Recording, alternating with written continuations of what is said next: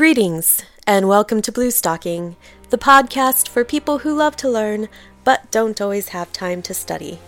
I'm your host, Rory Roberts, and today's episode is short and maybe not so sweet, but certainly poignant. There are some links in the show notes if you're interested in learning more about today's topic, or how you yourself can help some strangers through a group like the International Rescue Committee. So I came across a video the other day on my Facebook because I follow Shakespeare's Globe on Facebook and YouTube because they're brilliant. And they had posted a video of a scene that takes place in a village pub, and it's a speech written by Shakespeare for a play about Thomas More. Shakespeare was one of the contributors to it. Um, So I'm just going to start with an article that was posted on the International Rescue Committee website to coincide with um, another video that they had released in conjunction with the Globe Theater.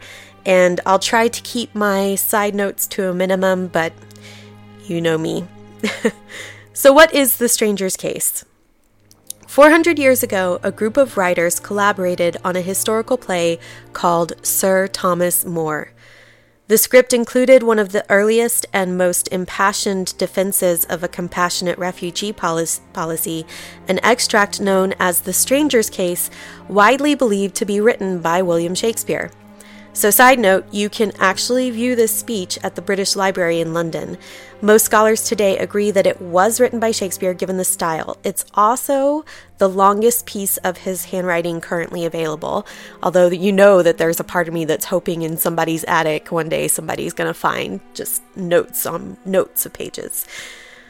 So this World Refugee Day, uh, the International Rescue Committee and Shakespeare's Globe Theater have brought that speech to life in a new film. And again, uh, links to this are in the show notes if you'd like to take a look. So who were the strangers? Shakespeare wrote the speech for the historical character Sir Thomas More, King Henry the Eighth's counselor. The speech forms part of More's attempt to quell an anti-immigration riot by appealing to rioters' humanity. The biographical play is set in the early years of the sixteenth century. In London, in fifteen seventeen, a thriving economy attracted artisans and traders from across Europe. Known at the time as strangers, these foreign workers were welcomed by the crown, and their taxes helped Henry the Eighth's finances. But some of London's citizens felt threatened by the increased competition. Resentment boiled over on May Day in fifteen seventeen when an angry mob rioted through the streets of London, destroying and looting immigrant-owned businesses.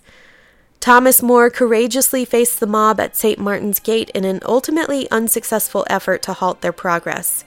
His bravery in trying to stop the riot is a defining moment in the retelling of his life in the play. So why was the play censored? At the time Sir Thomas More was written in the fifteen nineties, London was once again seeing an increase in the number of strangers coming to the city to seek new lives. This time they were refugees fleeing religious oppression in the Netherlands and France. England was suffering an economic slump, partly due to a lack of skilled labor, and so Queen Elizabeth the First and her government welcomed the newcomers.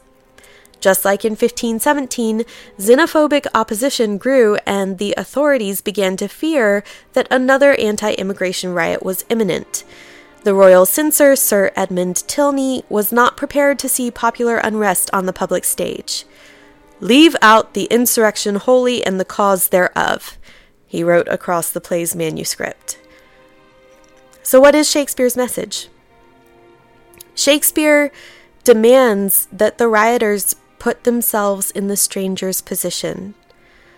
Go you to France or Flanders, to any German province, Spain or Portugal, nay, anywhere that not adheres to England, why, you must needs be strangers. Asking the Londoners to imagine their own position as strangers in a foreign land, he paints a dark picture of the suspicion and violence they would find if people behaved like them. Would you be pleased to find a nature, a, a nation of such barbarous temper? He asks. What would you think to be used thus? Shakespeare concludes with a devastating indictment of the writer's unthinking cruelty. This is the stranger's case, and this your mountainish inhumanity. As sixty-eight point five million people are displaced from their homes because of conflict, disaster, and oppression, these words are just as relevant today as they ever were. The Stranger's Case speech asks you to put yourself in the position of refugees.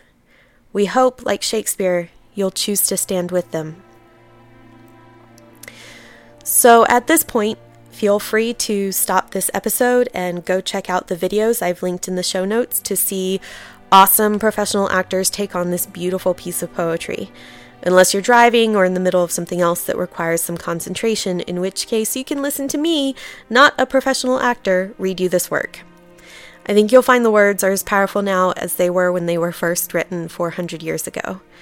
And I'm going to go ahead and do my sign off now because I want the last thing that you hear to be the words of this speech. So if you loved the episode, tell a friend. If you hate the episode, tell an enemy that you want to play a trick on. You know the spiel. Uh, as always, it is super helpful to get ratings and reviews on iTunes to help me reach more listeners. So if you feel so uh, inclined, I would really appreciate it. Thanks again for listening to Blue Stocking. And now, without further ado, The Stranger's Case. Grant them removed, and grant that this your noise hath chid down all the majesty of England. Imagine that you see the wretched strangers, their babies at their backs and their poor baggage, plodding to the ports and coasts for transportation, and that you sit as kings in your desires, authority quite silent by your brawl, and you in ruff of your opinions clothed. What had you got? I'll tell you. You had taught how insolence and strong hand should prevail, how order should be quelled, and by this pattern not one of you should live an aged man. For other ruffians, as their fancies wrought with self-same hand, self-reasons, and self-right, would shark on you, and men like ravenous fishes would feed on one another. Say now the king should so much come too short of your great trespass as but to banish you. Whither would you go? What country, by the nature of your error, should give you harbour? Go you to France or Flanders, to any German province, to Spain or Portugal, nay, anywhere that not adheres to England, why, you must needs be strangers. Would you be pleased to find a nation of such barbarous temper that breaking out in hideous violence would not afford you an abode on earth? Whet their detested knives against your throats, spurn you like dogs, and like as if that God owed not, nor made not you, nor that the claimants were not all appropriate to your comforts, but chartered unto them. What would you think to be thus used? This is the stranger's case, and this your mountainish inhumanity.